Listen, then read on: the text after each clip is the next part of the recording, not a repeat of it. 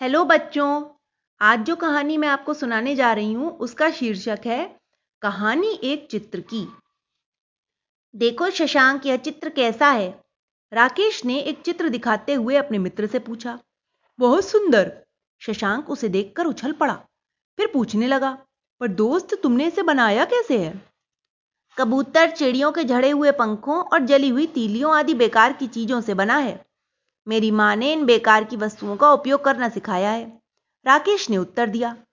शशांक उस चित्र को दो पल ठगा सा देखता रहा। फिर मनी मन उसने सोचा कि वह उससे भी सुंदर चित्र बनाकर राकेश को दिखाएगा। कई दिनों तक शशांक सोचता रहा। फिर सहसा ही उसे एक विचार आया कि यदि वह पूरा चित्र तितलियों के पंखों से बनाए तो वह बड़ा ही सुंदर लगेगा। फिर क्या था? शशांक अपने विचार को पूरा करने में जुट गया। उसके घर के पास ही उसके मित्र का एक बहुत बड़ा बाग था। वह प्रतिदिन उसमें जाने लगा। पर तितलियों के जड़े हुए पंख खोजने में शशांक को बड़ी परेशानी हुई। यो उस बाग में रंग बिरंगी मन भावन अनेकों तितलियाँ उड़ती रहती थीं। एक फूल से दूसरे फूल पर मंडराती रहती थीं। पर वहाँ मरी हुई तितलियों के पंख बहुत ही कम मिल पाते थे। शरारती शशांक ने अब दूसरा ही उपाय निकाल लिया। वह फूलों का रस पीती तितलियों को धागा फंसाकर पकड़ने लगा। धागे में फंसकर तितलियाँ छटपटाती, पर शशांक उन्हें छोड़ने का नाम भी न लेता। उल्टे, उनकी छटपटाहट देखकर प्रसन्न ही होता। बाग के रखवालों को शशांक की यह आदत तनिक भी अच्छी ना लगती थी। वे बार बार कहते, देखो शशांक, किसी भी जीव को कष्ट देना अच्छी बात नहीं।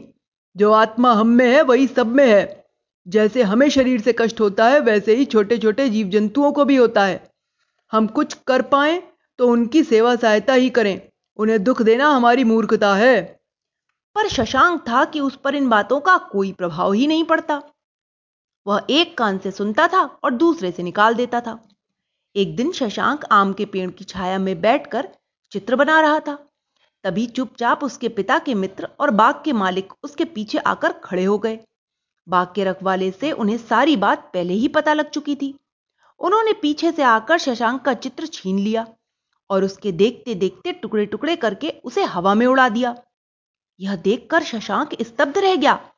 तभी उसने सुना कड़कड़ाती आवाज़ में उसके मित्र के पिताजी कह रहे थे, समझ में नहीं आता कि आखिर यह क्या सोचकर तुमने तितलियों को मारना शुरू किया है? क्यों तुम्हें नाचती, वलखाती जीती जागती तितलियाँ नहीं भाई और तुम उनके प्राण लेने के लिए उतारू हो गए? तुम मनुष्य नहीं, राक्षस हो। राक्षस? राक्षस कैसे, चाचा जी? शशांक के मुँह से बस इतना ही निकला। जो अपने थोड़े से सुख के लिए, थोड़े से स्वार्थ के लिए, क्षणिक प्रसन्नता के लिए दूसरों को सताए और उनके प्राणों को भी ले ले और राक्षस नहीं तो और क्या है? मनुष्य कहलाने का अधिकारी तो वो होता ही नहीं है, जो औरों के लिए हँसते, खेलते और सुखों को निछावर कर दे। वही मनुष्य है। चाचा जी गंभीर होकर बोले। शशांक चुपचाप सिर झुकाए, सुनता रहा। चाचा जी फिर बोले सो तो, जरा जितनी तितलियाँ तुमने मारी हैं सारी की सारी तुम्हारे शरीर से आके चिपक जाएँ मुँह पर फड़फड़ाने लगे तुमसे बदला लेने लगे तो तुम्हें कैसा लगेगा? याद रखो किसी को सताकर हम कभी सुखी नहीं रह सकते। कभी ना कभी हमको इसका दंड अवश्य मिलता है। ईश्वर के यहाँ देर हो सकती है पर अंधेर नहीं। अपराधी सा शशांक कह रहा था मैंने सोचा था चाचा जी एक सुंदर चित्र बन जाएगा। बेटे, तुम्हें चित्र बनाना है तो रंग बिरंगे फूलों की पंखुड़ियों से तरह तरह के पत्तों से बनाओ। वह सौंदर्य, जिसके मूल में प्राणों की बलि है, उसकी प्रशंसा नहीं की जा सकती। उसकी तो जितनी उपेक्षा की जाए, जितनी निंदा की जाए, वह कम है। चाचा जी ने कहा, आगे ऐसा नहीं करूँगा। यह कहकर शशांक चुपचाप वहाँ से चल दिया। अपनी गलती उसकी समझ में आ रही थी। रास्ते भर वह सोचता रहा कि चाचा जी ठीक ही कह रहे थे। कि अपने स्वार्थ के लिए दूसरों का अहित करना मनुष्यता नहीं है। तो बच्चों, इस कहानी से हमें यही सीख मिलती है कि हमें अपने मतलब के लिए कभी भी किसी भी प्राणी को मारना नहीं चाहिए, क्योंकि सभी प्राणियों में जीवन होता है और उसे ईश्वर ने ही रचना है।